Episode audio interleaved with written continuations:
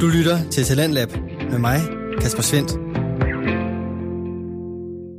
Velkommen til Talentlab her torsdag den 14. november. Mit navn det er Kasper Svendt, og her i programmet præsenterer jeg dig for nogle af Danmarks bedste fritidspodcast. Podcast, som bliver lavet i værternes fritid, og som handler om alt fra krig, tømmermænd, brok og meget andet. Har du også en fritidspodcast, som du har lyst til at dele med resten af Danmark, så kan du sende den ind til Talentlab ved at gå ind på radio4.dk og vedlægge et afsnit eller en smagsprøve i den formular, som du altså kan finde på hjemmesiden. Aftens første fritidspodcast, som jeg skal præsentere for dig, den hedder Psyken og Fysen. Og i aften, der skal jeg spille to afsnit fra den podcast. Bag podcasten, der står parret Karina Ibskov og Vasken Arigan. Karina er uddannet psykolog, og Vasken han er uddannet fysioterapeut. På den måde, der har de to værter viden om både krop og sjæl, og igennem et fokus på det hele menneske, der ønsker de to værter at omsætte teori til praksis. Formålet med podcasten, det er at formidle praktiske og nemme redskaber om mental og fysisk sundhed, så det er let forståeligt og nemt at gå til. De to værter de ønsker at skabe et forum om de samtaler, som mennesker ellers ikke har. Samtaler om lige præcis det, der er svært, om det, der gør ondt, eller om der, hvor man er mest sårbar. Det er med en stor portion nysgerrighed og viden, at psyken og fysen dykker ned i, i et hvert afsnit, og i aftens første afsnit, der er det Vasken, som tager styring og fortæller om hans ABC i skader. Vi får Vaskens egne erfaringer med skader, og så giver han dig gode råd og redskaber til at forholde dig til dine skader. Og hvordan det lyder, og hvilke historier de dykker ned i, det kan du høre lige her. Hej og velkommen til Psyken og Fyssen. Jeg hedder Karina Og jeg hedder Vasken. og i dag skal vi tale om skader. Og i dag bliver det sådan lidt mig, der kommer til at lave lidt en, en ikke sådan en hel interviewform, men lidt en interviewform af dig. Ja. Fordi du, øh, man må sige, du er eksperten i skader her. Og så erfaringsmæssigt, så har jeg en hel liste af skader. Jeg tror, der var to år, hvor jeg hver anden eller tredje måned havde en ny skade, og det hele kulminerede i en brækket hånd til sidst. Men siden da har jeg været skadesfri.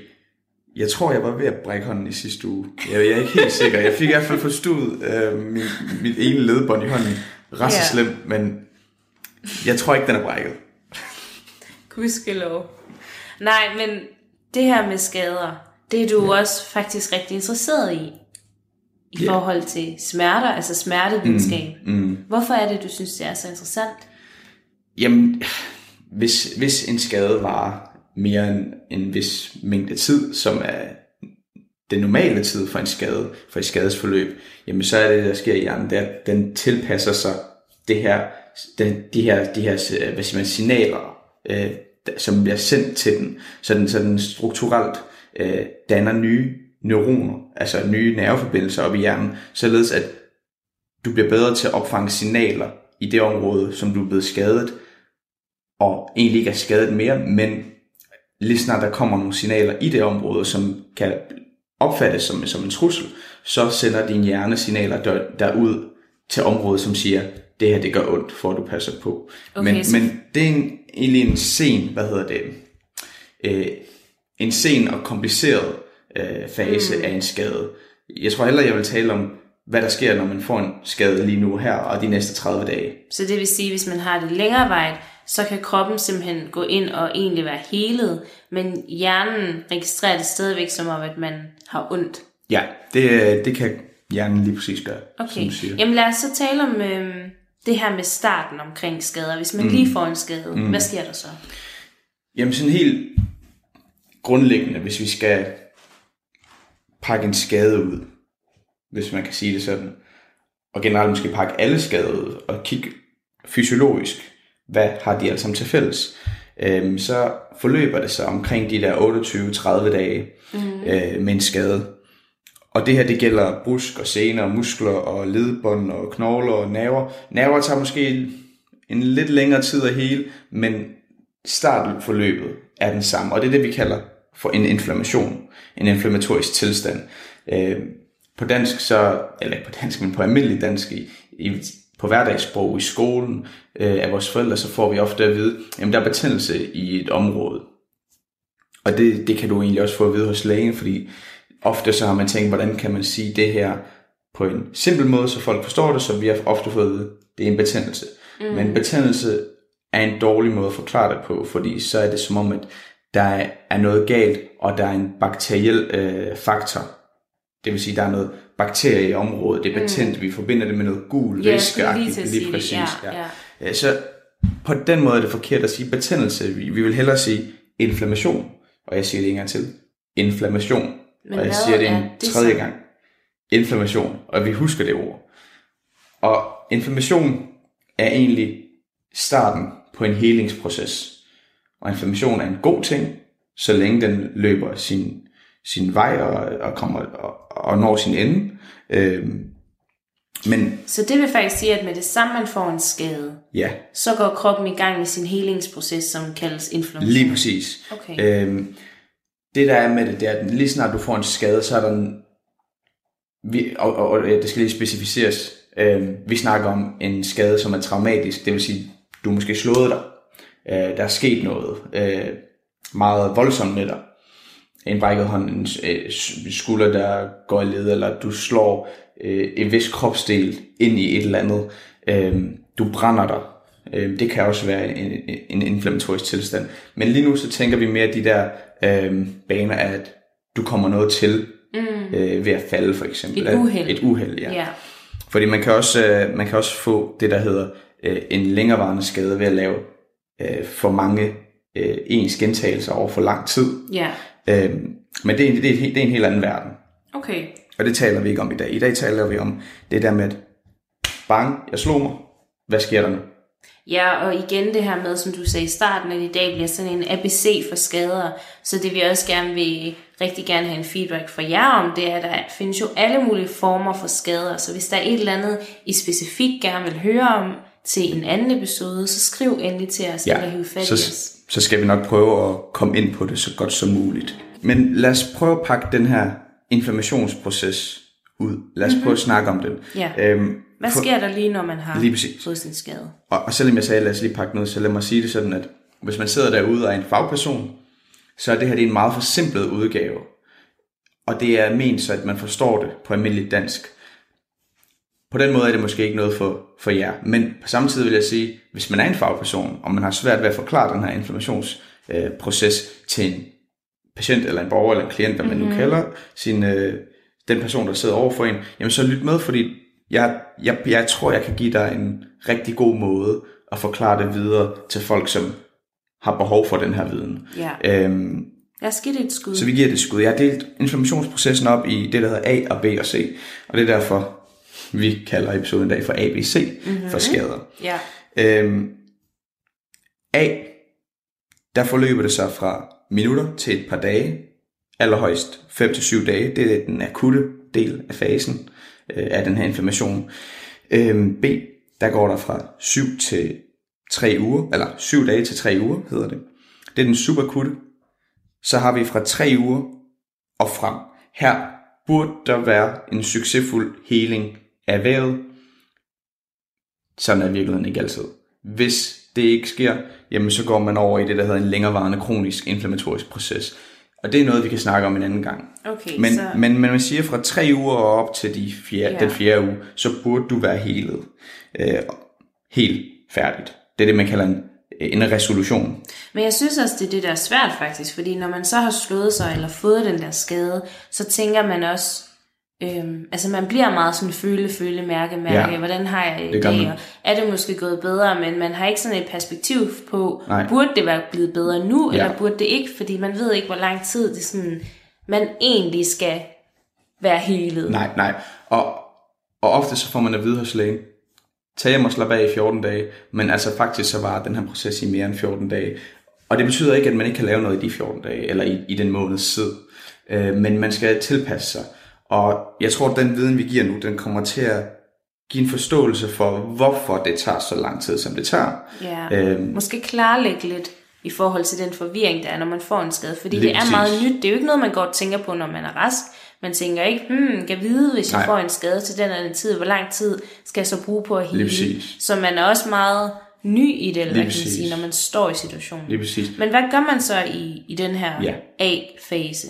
Ja, men som du sagde, altså man ved det jo ikke, medmindre man har uddannelsen til det, og af åbenlyse grunde, så vidste jeg det heller ikke, før jeg blev, ja, før jeg kom ind på uddannelsen. Mm. Men lad os starte med A, når vi nu øh, fik det forklaret i, i små bidder.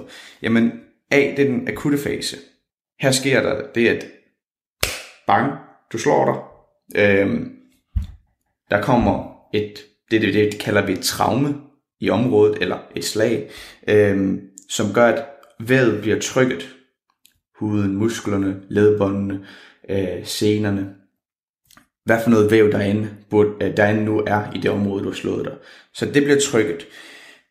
Det gør, at der er nogle celler, der bliver ødelagt i vævet. Så man skal se det som sådan nogle mikro øh, ødelæggelser i vævet. Så du, det kan godt være, at du ikke kan se, at der er sket noget, øh, hvad siger man, celle øh, ødelæggelse. Forandring. Øh, selv, nej, ikke forandring, men selv noget ødelæggelse af de her celler, som, som er i vævet. Mm. Og det er jo så ikke alle celler, der er ødelagte, det skal man heller ikke forstå det som, men, men nogen er. Øhm, men det der så sker, det er, at der er nogle signalproteiner, som er i dine karvægge. Og øhm, rettere sagt, der er nogle, der er nogle si- signalreceptorer, så ligesom en mast, der modtager signaler, en, en øh, antennemast for eksempel, jamen så er der nogle signalproteiner fra vævet, som går ned og sætter sig på de her karvægge, hvor de her master er, Som signalerer som til signalerer, øh, jamen som egentlig som signalerer til området, øh, og så, som så gør, at det område af vævet, det udvides, og karvæggene, altså når vi snakker om kar, så snakker vi om blodbanerne, øh, så blodbanerne udvides. Når blodbanerne udvides, så sænkes farten også, hvormed væsken i blodbanen, den kommer igennem. Mm. Og når, når, når farten sænkes, så, så, så er det det, der sker, det at væsken kan trænge ud i det område, hvor du har slået Så dig. det er derfor, man hæver op. Det er derfor, man hæver. Okay. Og det er faktisk lige det, man gør. at det, er en af, det, er et, det er det, man kalder et af hovedsymptomerne på en inflammation. Vi kommer lige hurtigt tilbage til det, men hvis vi nævner hurtigt de fem hovedsymptomer, så er det hævelse, men ofte varm i området, man rødmer i området, man får smerte, og man har nedsat funktion. Mm-hmm. Jeg siger det igen. Hævelse, varme, rødme, smerte, nedsat funktion. Vil det egentlig være en definition på... På en inflammation. Okay. Ja, og man kan godt have nogle af de her hovedsymptomer, uden at have dem alle sammen. Men for at gå tilbage til, til det her med A-delen af ABC, jamen så din blodkar har udvidet sig, væsken løber langsommere og kan trænge ud i vævet, det er det, der gør, at du hæver. Men det, som væsken egentlig bringer med sig, det er kroppens øh, egen immunforsvar, hvide blodlemmer. Der findes mange slags hvide blodlemmer. Folk tror, at hvide blodlemmer det er kun noget, der angriber virus og øh, bakterier, eller i hvert fald forsøger på det. Men det er det ikke kun. Mm. Øhm, der er også hvide blodlemmer til at rydde op i et område, øh, som er egentlig de første hvide blodlemmer, der kommer til et område, hvor der sker et traume. Så man, på den måde kan man sige, at kroppens egen helingsproces allerede går i gang. Den går allerede i gang. Med det samme. Mere eller mindre. Okay. Ja.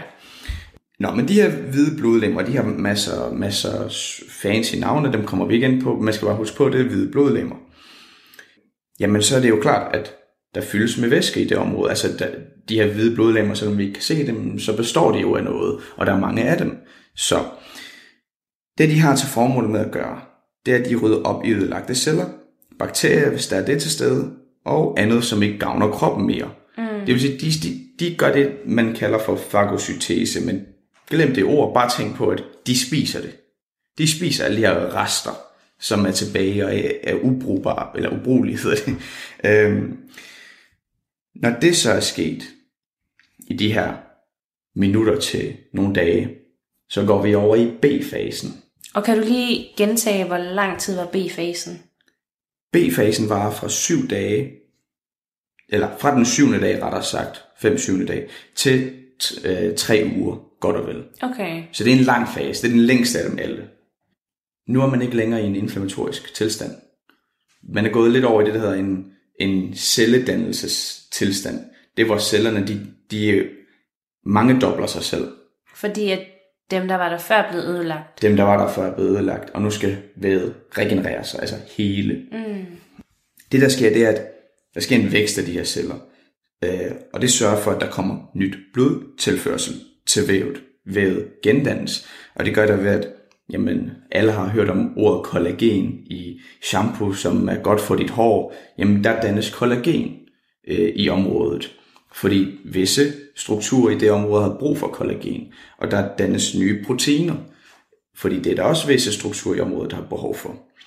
Den eneste måde, at, eller en af de få måder, for eksempel væv ikke kan gendannes 100%, og at der bliver efterladt et hul i gåseøjne, eller noget helt øh, uhelbart arvæv, det er, at hvis man mekanisk går ind og fjerner noget væv, så det ikke er der. Så så længe vævet er der endnu, og der kommer den her blodtilførsel og kollagendannelse og proteindannelse, jamen så burde det hele optimalt. Men hvorfor vil man gå ind og fjerne noget væv? Nå, men det, tilfælde, det, nej, men det er jo sådan noget aller værste tilfælde, for eksempel i bilulykke, hvor benet simpelthen er øh, kvæstet så hårdt, at man må amputere det, fordi man, man har ikke kendt, at der kommer ikke nyt blod til, øh, til området, og heling er øh, mere eller mindre umulig, så for at personen ikke omkommer.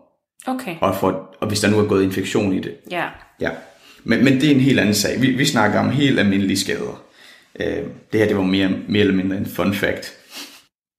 Så vi tager udgangspunkt i det, der hedder intakt væv. Det vil sige væv, der stadig er helt.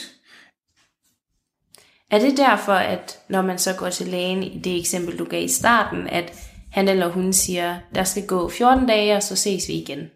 Ja, og det er egentlig for, at man er sikker på, at den inflammatoriske del af den her øh, skadesfase, altså A-fasen, den har sat sig helt. Som fagpersoner giver altid lige lidt ekstra tid, og det er fordi, måden jeg skitserer det på lige nu, det er jo meget generelt. Ja, ja, selvfølgelig. Men hver individ har sin egen fysiologi, og alt efter kost og søvn og øh, hvad siger man, aktivitetsniveau, men også, men også bare genetisk fra genetikkens side, jamen så kan den inflammatoriske proces være anderledes fra individ til individ. Okay. Så selvom jeg står og ramser alt det op, så altid tag i mente, at du skal holde det her, den her information op imod dig selv Ja, og ingen andre. ja. Men det bringer os til C-fasen. Så hvis alt er gået godt, øh, celledelingen har fundet sted, og før celledelingen, så har den inflammatoriske del fundet sted, sted så, I vi har, så vi har sagt A og B, Ja. jamen så går du det i gang med det, der hedder helingsfasen. Og det her, at alle processer begynder at afsluttes så småt. Hvis alt er gået, som det skal, og vævet har fået optimalt forhold, som, ikke næsten, er- eller som næsten ikke altid er tilfældet, men mere eller mindre. Det kan godt være, at det så strækker sig et par dage ekstra end de her 30 dage, men ofte så går det godt. Øhm, jamen, så, jamen så burde processen være slut omkring dag 28 til 30. Hvis et par dage senere, så er det også okay. Det gør ikke noget. Igen, hold dig op imod dig selv. Men nogle gange så ser virkeligheden anderledes ud. Og det er der, at vi går i kronisk inflammation Som vi snakkede om i som starten. vi snakkede om i starten. Øhm, når man tænker på kronisk inflammation, så dukker der mange ting op. Øhm, jamen, der, der, der kan være en skade, for eksempel en skulderskade i senen, hvor den er kronisk inflammeret. Man går over i det, der hedder længerevarende smerter. Men, men, men der er mange andre kroniske inflammationsprocesser, som man, man bliver nødt til at se bort fra. Og det er for eksempel autoimmune sygdomme, hvor kroppen bekæmper sig selv. For eksempel ved ledegigt, leversygdomme, alkoholiske, øh, hvad hedder det, hepatitis. Så det kan man ikke, hvad siger man, i en skadesdefinition, ikke inkludere i kronisk inflammation. Det er en boldgade for sig selv. Den lader vi være. Men hvis vi lige går tilbage til C, C-fasen, Ja. hvad er det helt præcis, der sker der? Jamen det er der, at som sagt, de her celledelinger, øh, de, de begynder at komme til ende. Øh, vævet begynder at få normal hvad siger man, kvalitet, som den havde før. Og det er den afsluttende del. Har man stadigvæk smerter, for eksempel? Man burde i hvert fald ikke have nær så mange smerter som i starten.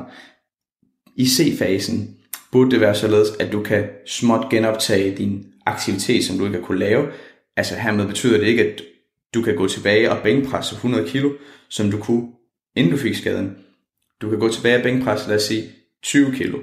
Du kan begynde at lave noget fysisk aktivitet, hvor du, hvor du øh, mobiliserer vævet. Vil du sige, at det skal man starte med i C-fasen, og ikke B-fasen? Jeg vil sige, at man går ikke i gang med, med tung træning i C-fasen, eller i B-fasen. Og tung træning er som sagt igen 20 kilo bænkpres, hvis man tager det som eksempel. Fordi du er stadig ikke over den her, øh, de her 30 dage. Mm. Men det er et godt udgangspunkt at starte med 20 kilo for eksempel. Fordi så forholder, eller så, så, øh, så jamen det jeg prøver at sige, det er, så bevarer du vævets styrke og kvalitet. Og det er vigtigt. Det her det betyder ikke, at du ikke må lave noget i, øh, i A- og B-fasen. Du skal bare lave noget andet. Hvad kunne det for eksempel være? Lad, lad os lige prøve at komme tilbage til den, for det jeg vil sige med ja. det, det er, at øh, bare fordi man har en inflammatorisk proces, øh, fordi man har slået, slået sig eller fået en skade, så betyder det ikke, at man ikke må lave noget. Fordi når man ikke laver noget, hvis man bare sidder stille, som nogle gange bliver alt for forsimplet fra en fagpersons side, oftest når man tager til lægen, undskyld læger, men det gør jeg sgu, bare fordi man får at vide, at man skal gå hjem og slappe af, så betyder det altså ikke, at man skal slappe af, fordi der er ordsproget use it or lose it, og desværre forholder kroppen sig sådan, at jamen, bruger du ikke musklerne i et område og holder det stille i, i mere end 30 dage, så atroferer det, og det betyder, at musklerne bliver mindre. Led, ledkapslerne, ledbåndene bliver lidt strammere. Så use it, men fornuftigt. Og det vil jeg gerne tale om. Hvis man går i gang for tidligt, så, så, så heles vævet ikke optimalt. Og det der så sker, det er, at hjernen opfatter de her smerter, som man oplever, fordi man går for, i gang for tidligt, som noget fortsat faretroende. Og så er man i risiko for at få det, der hedder længerevarende smerter, fordi hjernen bliver bedre til at opfatte de her signaler. Men, men hvad kan man gøre? Jamen, måske i C-fasen. Nej, undskyld ikke i C-fasen. Lad os starte i A-fasen. Hvad gør man så?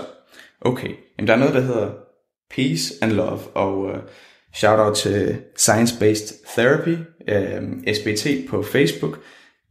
Jeg faldt over den, uh, den hvad siger man, summa summarum, de lavede over uh, inflammatoriske processer, og hvad man burde gøre i forhold til Rise og Ice og alt det der. Men nyeste viden, det hedder altså Peace and Love. Og hvad betyder det? Og det betyder, at i de første 24 til 48 timer, så laver man det, der hedder Protect, Elevate, Avoid, Ensate, Compression og Educate. Okay, den tager vi en gang til. Men lidt mere, lidt mere roligt og lidt mere forklaring.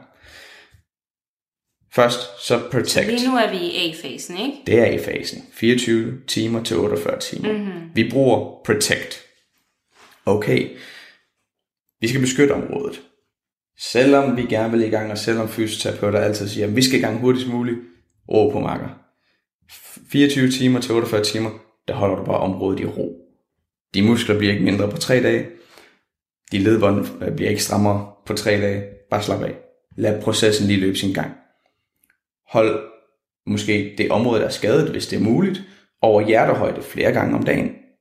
Øh, så den her væske, den kan blive dræneret, og du ikke har en, en kæmpe stor hævelse. Avoid NSAIDs. Så NSAIDs betyder non-steroid uh, anti-inflammatory drugs. Så det er egentlig ibuprofen, ibumetin. Uh, og her er nogle grunde til, at man skal undgå det. Fordi de her smertestillende piller som ibuprofen blandt andet, og det er ikke for at komme i konflikt med, med hvad hedder det, medicinalindustrien, men de hæmmer lidt den inflammatoriske proces. Og inflammation er meget godt, fordi det er kroppens egen helingsproces. Men udover at visse øh, artikler indikerer, at det hæmmer inflammatorisk proces, øh, og dermed forsinker helingen, og at man, har, man er i risiko for at få en skade igen, fordi man ikke heler optimalt, jamen så har man også, hvis man nu tager, hvad siger man, øh, smertestillende som ibuprofen i for lang tid, så har man også risiko for at få mavesår. Øh, og det er heller ikke godt. Øh, vi ved efter lige en artikel, som øh, vil være god at læse, hvis man kan få fat i den. Øhm, Men hvad gør man så? Fordi jeg tænker, at noget af det, der er mest skræmmende ved skader, det er jo netop den her smerte. Ja. Og hvis du så siger nu her, at man skal undgå at tage smertestillende, ja. er det sådan noget, man, man kan gøre som et alternativ? min egen erfaring, og jeg hader at bruge det her, fordi øh, jeg kan jo godt lide at bruge videnskab, og det der er forskningsbaseret, men det forskningsbaserede siger sgu, at, eller indikerer i hvert fald, at vi ikke skal tage smertestillende. Jeg selv kan godt lide at bruge sauna rigtig meget. Ja. Øh, jeg kan godt lide at øh, holde området i ro mm. og tage min tid. Holde det over hjertehøjde flere gange om dagen. Ligesom den siger, protect, elevate. Det er, hvad jeg gør. Jeg bruger rigtig meget sauna, lige snart jeg har en skade. Måske fem gange om ugen. Altså, man, man, man kan også sige, hvis skaden simpelthen er så omfattende, øh, så kan du jo nok ikke undgå smertestillende, fordi det er bare blevet sådan en acceptabel ting i vores kultur. Så tag dem i en dag eller to, bare for ikke at have for store smerter. Men jeg vil sige, med min nye viden i hvert fald,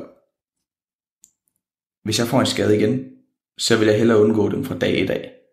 Øh, og så bide smerten i mig. Så rådet kunne ligesom være, at man skal tage det som et minimum. Som et minimum. Mm. Øh, og ikke bare fylde sig op med, Lost for ikke at, in. ja, Nej. for, for ikke at, hvad siger man, afdæmme smerten 100%, fordi man skal også forstå, at smerte er ikke en dårlig ting, det er en evolutionær fordel. Når hver gang du oplever smerte, så forstår du, at du skal ikke gøre det her lige nu. Du er i en helende fase. Det er okay. Din krop skal lige overleve. Desværre har, har vi også en kultur, hvor der ikke er nogen tiger, der jager os, så vi skal også, øh, hvad siger man, blive gode til at arbejde med smerten og komme i gang med tidlig bevægelse af kropsdelen, for at det ikke går hen og bliver en længerevarende smertetilstand. Nå, men vi går lige lidt videre. Altså det her øh, smertestillende, det kan man snakke om dag ud af dag ind, og nyeste forskning kan sige det ene og det andet. Men i forhold til den her artikel, så anbefaler man, at man undgår smertestillende. Mm. Men for at komme til compression, jamen, det er ikke fordi, at der er vanvittig god indikation på, at det, øh, det hjælper meget med, med, for, med, med at bruge forbinding om området, men det smertedæmper. Så det kan man eventuelt også gøre i stedet for. Educate, jamen uddanne. Tag til en fagperson, som har forstand på det her inflammation, blandt andet ved at høre et podcast, som omhandler inflammation. Fordi du må rigtig mange ting, selvom du er i en skadet tilstand. Mm. Vi skal bare finde ud af, hvad det er. Vi kan desværre ikke sige per individ, hvad personen skal gøre over podcastet, derfor anbefaler man også at tage til en fagprofessionel.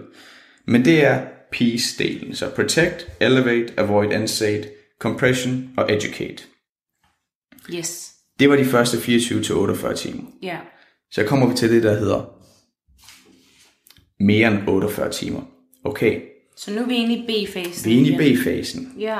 Vi skal til at loade, vi skal optimize, og, nej undskyld, det var det forkert sagt, uh, optimism hedder det. Vi skal til at få noget blodtilførsel til området, og vi skal have noget exercise, mm-hmm. det vil sige ud, uh, udøvelse af fysisk aktivitet. Okay, hvad betyder load? Fordi det, det betyder ikke, at du bare kan bænkpresse 100 kilo Nej, det var det, vi snakkede om Lige før. præcis. Men måske er der en flaske vand, der vejer et kilo, hvis det er en skulderskade for eksempel. Begynd at bruge, bruge den som en, som en træningsredskab. Begynd at bruge armen til at drikke øh, vand med igen, i stedet for at bruge den arm, der ikke er skadet. Øhm, Hvordan finder man ligesom ud af, hvad vil være dit råd dertil? okay, Hvordan får man mærket efter? Ja, så der er den her 0-10 skala, hvor 0 er ingen smerter, 10 det er værst tænkelige smerter, altså satan står med en øh, spyder prikker dig i røven. Øh, det den, den værst tænkelige smerte, du overhovedet kan forestille dig, at hele verden lider på grund af dig. Okay. Så længe du ikke er over en 5 på den skala, så er du okay. Så kan man godt lave lidt form for træning eller bevægelse. Bevægelse, jeg vil sige bevægelse. Okay. Okay. Øhm, hvis du kommer op på en 6, men falder ned igen, alt er okay. Alt er cool. Ingenting sket. Så længe det, du hele tiden laver, ikke forholder dig, eller vedholder dig ved 5 eller 6 eller derover, så er det godt. Så 0 til 10 skala. Er du over 5-6, så bliver du over 5-6, så har du lavet for meget. Det betyder måske ikke noget i den lange ende, hvis du kun gjorde det én gang.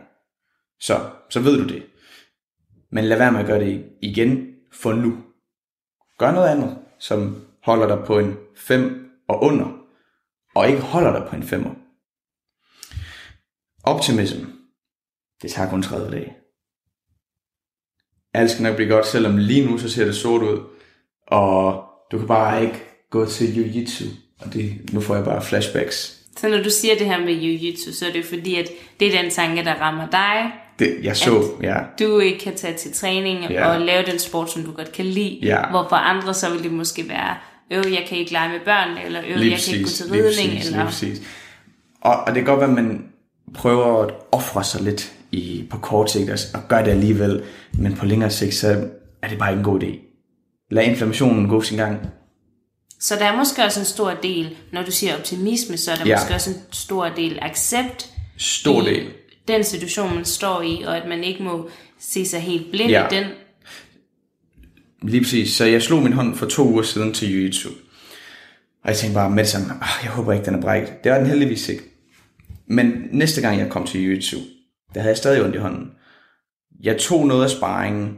Jeg tog den let. Men til allersidst så sagde jeg, ved du hvad, øh, coach, jeg har loadet min hånd så meget jeg kan nu. Jeg forholder mig optimistisk, men nu kan jeg bare ikke mere. Så jeg springer de sidste par runder over. Og hvad er sparring i jiu-jitsu-termer? Det er jo kamptræning. Det er, hvor vi sparer med hinanden, kæmper mod hinanden i, Okay. i klubben. Ja. Øh, så, så jeg forholdt mig optimistisk om, at min skade nok skal blive, skal blive god, og jeg vidste, at jeg havde loadet nok. Og hvad er loaded det nok, når Det vil, sige, det på den måde? det vil sige, at jeg havde udsat den for nok arbejde. Okay, Øh, så ja, du tænkte, nu har jeg ligesom, nu kan jeg mærke efter, at jeg har brug for hvile. lige præcis. Så blodtilførsel til området. Og her er der måske en masse, der, der vil huske tilbage på en, en fys, et fysforløb, hvor de har fået noget laser, hvor de har fået at vide, at det, det tilfører blod til området. Det er der nogle studier, der indikerer, men vi skal tænke mere generelt. Vi skal tænke meget mere generelt. Vi skal have blodtilførsel igennem hele kroppen. Så ud og gå en tur, hvis det er skulderen. Eller hvis det nu er, hvad hedder det, ben, jamen så gå så langt man nu kan. Få pulsen op på den ene eller den anden måde. Måske sidde, sidde på en stol og så have en, en bold i hver, eller i, i hånden og kaste den til sin kammerat, eller sin kæreste, eller sin ven, og gør det, så pulsen kommer op. I hvert fald, det, det der sker, når, når pulsen kommer op, og, øh, og, og man får øget blodtilstrømning, eller ikke tilstrømning, men hvad siger man, øh, blodcirkulation i området, jamen så kommer der også mere næring til det område, som er skadet. Okay, det er rigtig godt for en skade, fordi så heler man bedre. Ja. Til allersidst, exercise. Du skal til at komme tilbage til din uh, sport, til din hverdag, til, til at måske holde børnebørnene, eller til at holde sit barn i, i hånden eller armene igen, og du skal, ud og, du skal kunne ud og gå en tur igen, du skal kunne cykle, whatever det er. Du starter stille og roligt, men du skal i gang, fordi der er gået over 48 timer, du er ved at være i B-fasen, du er måske i slut B-fasen, du har loadet nok ved at lave hverdagsting, så nu skal du til i gang med at motionere. Du skal lave noget, der er lidt mere krævende end bare at load den. Altså jeg må sige, at dengang, at du brækkede din hånd, der var det vinter. Ja, Øhm, og jeg var meget overrasket, eller sådan inspireret over, at... Fordi jeg var jo med i hele processen, fra da barnet Ja. det skete, til A, B og C. Og igennem hele den periode, så startede du egentlig med at bevæge dig. Altså hvis det bare var at, så at prøve at binde dit egen snørbånd, mm. så prøvede du at gøre det nærmest med det samme. mm, Og du var jo også, altså du havde bedring langt før, at man ligesom havde forventet, at du var i bedring. Ja. Og det var jeg virkelig overrasket over. Altså det var en helt ny måde Ja. for mig ligesom at forstå, okay, man kan virkelig selv gøre meget, når man har en skade. Fordi jeg tror også, ja. det der sker, det er, at man bare kommer til at sidde lidt på sofaen, og lægen har sagt, der går to uger, og så sidder man der, det er så uoverskueligt, ligesom, Ja. hvad, hvor skal man starte, og hvor skal man Ja. slutte henne? Jamen, men jeg tror bare, man skal... Hvis man skal huske noget af alt det, jeg- der er blevet sagt i dag, have tillid til din krop. Trust the process. Fordi din krop er så genial. Den heler sig selv.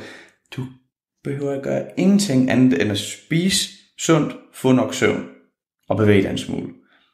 Din krop den kommer til at klare sig så godt. Og hvis man husker de her peace and love, øh, hvad siger man, forkortelser, protect, elevate, avoid, insate, compression, educate, og load, optimism, vascularization, exercise. Jamen, så skal det nok gå. Og, og det skal nok gå så godt. Jamen, du nævnte selv eksemplet. Jeg fik min gips af min hånd en uge før, fordi jeg havde brækket gipsen. Og min, min læge sagde, eller jeg spurgte min læge, skal jeg ikke hænge en ny gips på? Jeg sagde, hvis du kan brække den der, så er den hele nok. Trust the process. Alle skader skal nok komme til en ende. Det tager bare sin naturlige tid. Men hvis man har svært ved det her med at anerkende og acceptere, og ligesom prøve at se lidt optimistisk i forhold til, at man har fået den her skade, og man har en udsigt, der så hedder en måned, før at man er helt op og køre igen, og man har svært ved at se det overskuelige i det, så kan man måske prøve at høre vores mental øh, sundhedsepisoder, mm-hmm. og det er flertal, fordi der er både en episode 1 og en episode 2. Mm-hmm.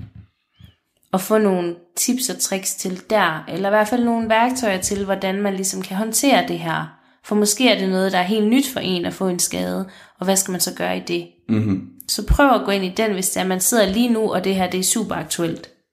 Ja, jamen det er bare fantastisk. Altså, jeg kunne ikke have sagt det bedre selv. Hvis man husker sin peace and sin love, og man måske hører eller genhører episoden om mental sundhed 1 og 2, så tror jeg, at næste gang man får en skade, fordi det er vel bare et spørgsmål om tid for alle og enhver, så så bare meget bedre stillet, end man var før. Jeg tror med, med de afsluttende ord, så vil jeg sige, jeg håber folk har fået noget ud af den her episode, fordi det kan være, virke uoverskueligt, når man bliver skadet, fordi man, man forstår ikke de biologiske processer. Og det her det er som sagt en meget øh, forsimplet forklaring, men det er så, at alle kan være med, fordi at, Det er også vigtig viden. Det er vigtig altså, det viden. Er, det er jo noget, et chok, man får, når det er, man det får er en det, skade. det er det. Og, og, og det er også, lad os anerkende, det er jo ikke, øh, hvad siger man, relevant for alle at vide, hvad, hvad siger man, fagtermer hedder i processen. Det er bare, hvordan processen ligesom forløber sig. Radio 4 taler med Danmark. Det var aftens første afsnit med podcasten Psyken og Fysen med værterne Karina Ibskov og Vasken Avigan. I næste afsnit af podcasten, som jeg gerne vil spille for dig nu, dykker de to værter ned i nogle af de bøger, som har hjulpet dem med at få viden omkring både det fysiske og det psykiske arbejde i deres liv. Det kommer her. Hej og velkommen til Psyken og Fysen. Jeg hedder Karina. Og jeg hedder Varsken, og i dag der skal vi tale om øh, de bøger, der inspirerer os.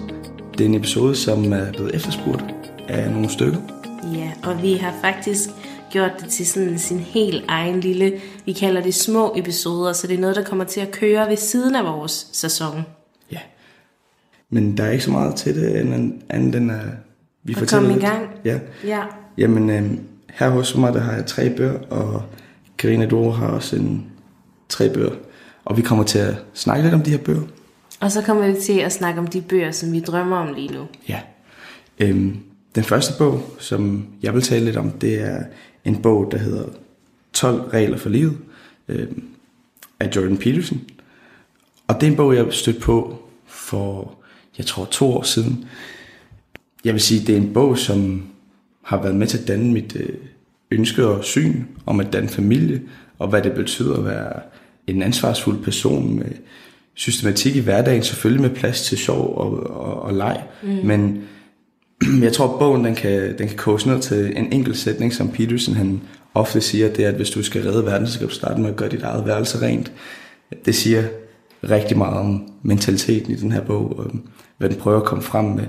Jeg synes, at det er en bog, der har givet mig stor indsigt i mig selv, i hvordan jeg kan få mere succes i min hverdag, hvordan jeg kan systematisere den, men også hvordan, i, på det tidspunkt i hvert fald, da, da jeg ikke havde en partner, men hvad min potentielle partner kunne gå og have af tanker. Og det, jeg vil sige, det har hjulpet også rigtig meget i, i vores forhold, at, at jeg kan nuancere det så meget mere op i mit hoved, at jeg ved, at okay, når, når vi har en konflikt, øh, hvad er det så, der sker her? Handler det om at vinde, eller handler det om at komme til, fælles, øh, til en fælles grund? Mm.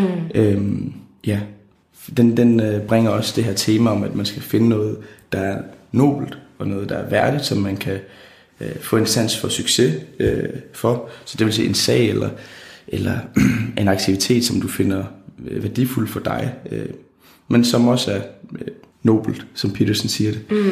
Øhm, Det var Ja. en bog, som vi snakkede, eller du snakkede rigtig meget om, der i starten, da vi lige kom sammen. Ja, og øh, altså det er, en, det er en tung bog, i den forstand, at den er ikke særlig stor, men Peterson skriver i lange sætninger. Det gør han så man meget skal, indviklet. Ja, så man skal lige holde tungen i munden. Ja.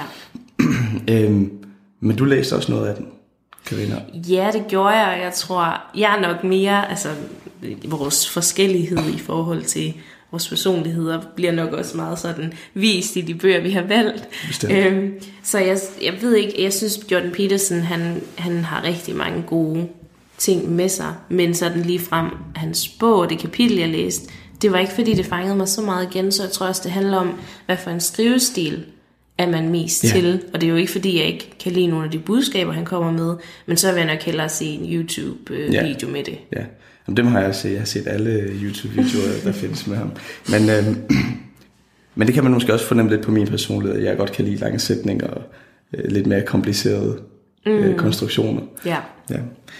Men hvem er en af dine bøger? Hvad har du med? Ja, fordi helt i den modsatte retning af og komplicerede sætninger, så har vi øh, Cleo Wade, som har skrevet Hard Talk, hedder den. Øhm, og det er en digter, som jeg fandt på Instagram, og som vi også snakkede rigtig meget om mm. i starten af, af vores forhold. Øhm, men det er fordi, hun simpelthen har været sådan en stor øjenåbner for mig i forhold til selvkærlighed. Og man skulle lidt tro, at det var psykologi, der ligesom havde, altså studiet, der har gjort det for mig, men, men det var faktisk rigtig meget at, at finde hende på Instagram, fordi hun lægger de her digter, digte op på Instagram, og så har hun simpelthen lavet en hel bog og udgivet den med nyt materiale. Øhm, og i starten, gang jeg lige fandt hende, så sagde jeg, åh, alle kvinder burde bare følge hende på Instagram, fordi hun er så fantastisk.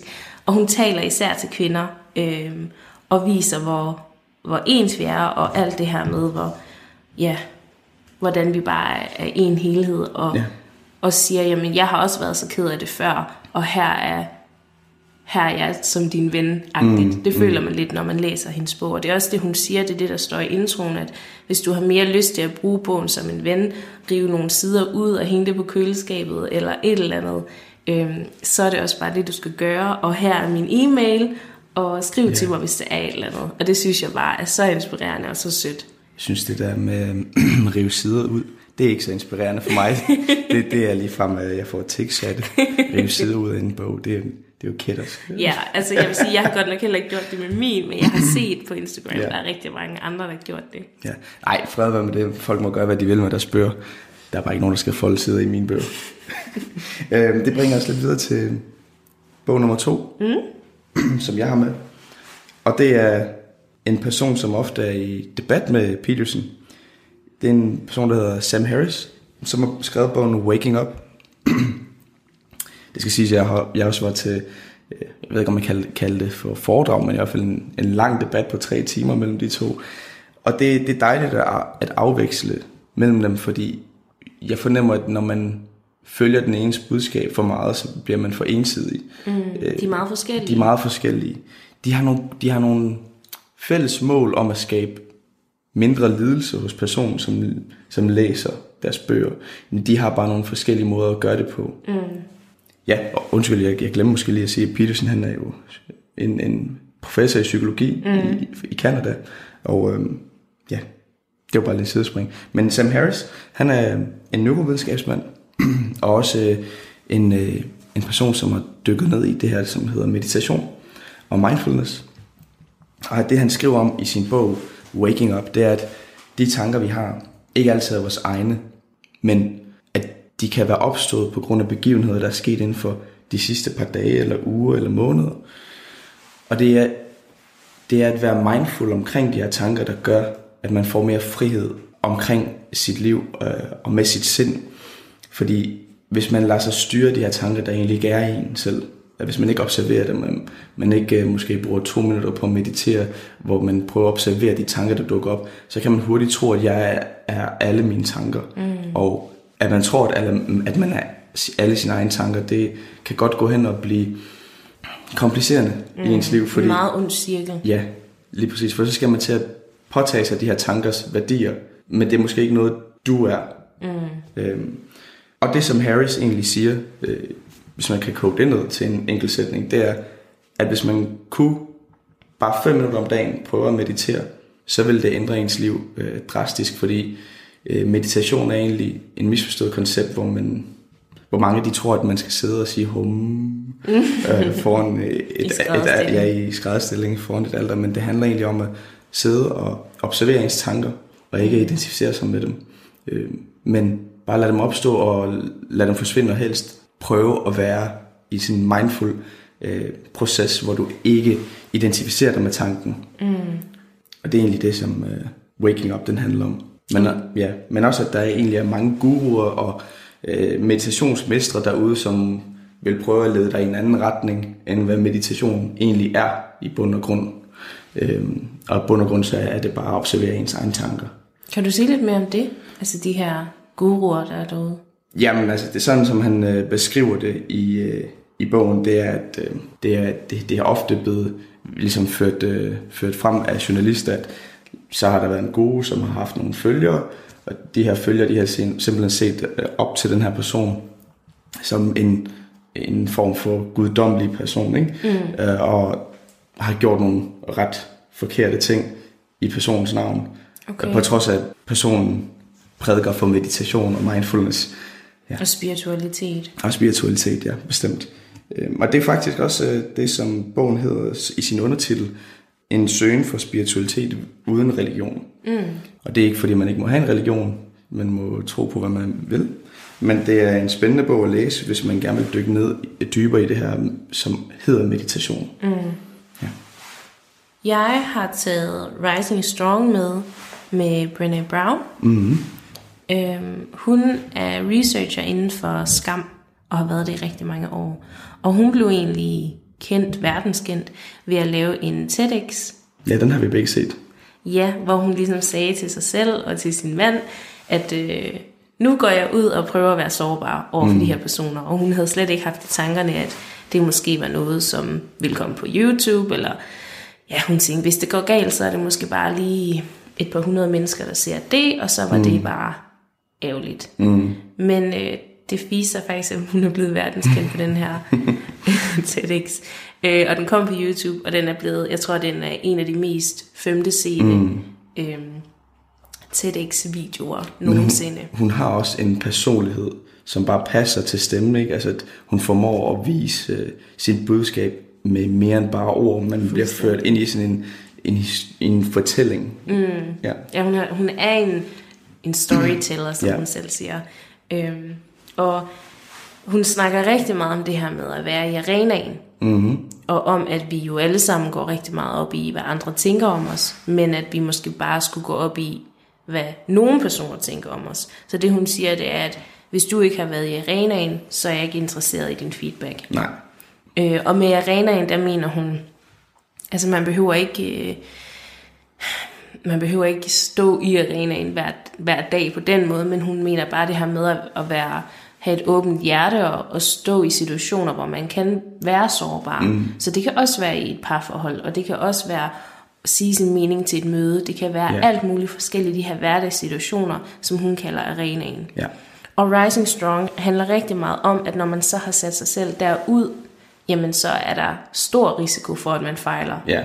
Og det var også det, hun oplevede med den her TEDx, at hun fik rigtig gode kommentarer, og hun blev verdensberømt, men samtidig kom der også de her rigtig, rigtig onde kommentarer ja. mod hendes person. Internettets forfærdelige kommentarer-sektion. Øh, ja, og det hun også kom frem til, det er, at hvis det er, at du bare sidder og gemmer dig bag en Facebook-profil, eller en anonym kommentar, ja. så er hun ikke interesseret i det. Men hun siger, det er jo også helt vildt svært at cope med. Mm. Og det handler Rising Strong rigtig meget om. Ja så har hun den her, det her podcast episode med Oprah, og Oprah har Super Soul Sunday, hedder hendes podcast. Så Oprah sender os nogle lyttere. en lille reklame, uden at, uden at være en rigtig reklame. Men det er simpelthen fordi, jeg synes, det er sådan et fantastisk øh, podcast episode med Brené Brown. Øh, de er helt, helt vidunderlige, de to. Og de har faktisk lavet to episoder, men hvis man lige har en time, så synes jeg, man skal gå ind og høre den første del af den. Den er mm. helt sikkert den bedste. Jeg har også hørt den, og jeg, altså, jeg har faktisk hørt den to gange. Ja. Jeg synes, den er værdifuld, og der er nogle gode budskaber at hente. Det er der. Ja. Men så har vi nogle lidt andre bøger. Ja. Og, altså Wade og Brown og Peterson og Harris, det de alle sammen har til fælles, det er, at de er sådan nogle personer, der prøver at gå ind og hjælpe dig i dit liv mm. med nogle redskaber. Præcis. Det vi går rigtig meget ind Ja, for. men vores tredje bog hver har faktisk ikke noget med det at gøre, øh, med de tematikker. Øh, jeg har 12 Years a Slave med, og da jeg læste den, så synes jeg, det, det var forfærdeligt. Mm. Øh, det er en god bog, men det, det er en for, simpelthen en forfærdelig historie, og jeg græd en enkelt gang eller to. Øh, men det jeg godt kan lide ved bogen, det er, at lige meget hvor svært og håbløst situationen ser ud, så er der altid håb at hente. Øhm, og det oplever den her hovedrolle, eller ikke hovedrolle, hovedkarakter, mm. at der altid er nogen, som godt vil hjælpe, selvom situationen måske viser sig, at man ikke er det, i det mest venlige miljø. Øhm, men også, at hvis man arbejder hårdt i de værste situationer, det, det er, og det er selvfølgelig ikke for at tage let på slaveri, fordi det, det skal man ikke, men altså temaet om at arbejde hårdt, selvom du er i de værste situationer, det kan alligevel give dig overskud og overblik til at hjælpe andre, som også er i hårde situationer. Og ved at hjælpe andre, mens du selv er i en hård situation, så ender du med også at skabe nogle alliancer, hvor de kan hjælpe dig. Mm. Øhm, så det, det er simpelthen øh, et hovedtema for mig i den bog, som jeg tager med. Det er at lige meget, hvor svært det ser ud, så må man blive ved at sætte det ene ben foran det andet, og bare gå igennem det. Men så er der også rigtig meget kærlighed i den her bog, selvom det er noget forfærdeligt noget, øh, der er sket. Øh, og, og kærligheden ses ofte mellem de her mennesker, som ikke er partnere, i den forstand, at øh, de, de, har romantiske forhold, men at de, er, de har en kærlighed til hinanden og altid hjælper hinanden, både på, på tværs af, af de farvede, men også, men også at, at, at de ikke farvede, som sympatiserer med, med de farvede. Og det synes jeg er smukt, fordi at lige meget hvad, så har mennesket en kapacitet for kærlighed, som ikke kan måles, hvis vi virkelig kommer i kontakt med den side. Og jeg tror, det er det, som de fleste mennesker gerne vil. At komme i kontakt med den side, som rummer den her store kærlighed til andre. Mm. Ja. Så er det dig. Øh, ja, jeg har taget Det ægte folk med af Marlo Morgan. og øh, det er simpelthen også en, en skønlitterær Ja. historie, selvom at, at det er en person, der, der... Altså det handler om hende selv, hende her, Marlo Morgan. Øhm, men det er en kvinde, som tager til Australien, er tilflytter, øhm, og begynder at lave en masse forskellige muligheder for, at de indfødte, dem som er, øh, dem som er oprindeligt fra Australien, de kan få nogle muligheder inde i samfundet og begynde at iværksætte osv. Og i den forbindelse bliver hun så inviteret ud til det her stammefolk. Og det, hun tror egentlig bare, det er et møde, men finder sig ud af, at hun faktisk skal gå med dem i fire måneder. Altså, altså, det var en pæn måde at sige, at hun blev kidnappet. Lige præcis. Ja. ja, hun bliver faktisk kidnappet. Hun har ikke sådan de store valgmuligheder. Nej. til at vælge det fra. Men der lærer hun, det handler jo rigtig meget om hendes egen proces, og hvor meget hun lærer af ikke at have noget. Hun ejer ingenting. Mm. Hun har det, hun har på, og det er faktisk det. Øhm, men også den her kærlighed til jorden, mm. og det her budskab, der er til sidst med bæredygtighed, og Ja. hvorfor det er så vigtigt, at vi passer på den jord, som vi har. Så den, den falder meget godt lige ind i, i den tid, vi har nu, og det Ja. her klima, den her klimakrise, vi står Ja. i lige nu. Øhm, men så er det også bare en meget smuk fortælling, som er super inspirerende. Altså, jeg læste den på, på tre dage. Ja. Jeg kunne slet ikke uh, lægge den fra mig igen. Jeg kender nogle andre, der også læste den på tre dage. Ja. Altså, det er ikke mig, jeg snakker om, men nogle andre, jeg lånte bogen ud til. Men hvad synes du, der... Altså, den her historie, som hun går igennem, den her udvikling, hvad gjorde mest indtryk på dig? Jamen igen må jeg nok sige det her med selvkærlighed, at hun finder ud af, hvor meget det hele det kommer indenfra. Og hun Ja. ja. ser det i andre, og hun finder det i sig selv. Det ja. synes jeg er virkelig smukt. Og hun tager det med sig i resten af sit liv, selvom hun skal jo ikke gå mm. med de her stammefolk mm. resten af livet. Og får et helt nyt perspektiv ja. at sidde det i. Man må jo sige, det ændrer hendes liv. Ligesom de her bøger har ændret vores liv. Uden at gå en meget, meget Ja. ja. hård øh, walkabout. Nej, nej, nej, nej, det har vi ikke. Radio 4 taler med Danmark. Det var det for første time af aftens Talentlab. Du hørte to afsnit fra podcasten Psyken og Fysen med værterne Karina Ibsgaard og Vasken Afrikan. Nu der er det tid til dagens sidste nyheder, og efter dem, der står jeg klar med et nyt podcast afsnit til dig.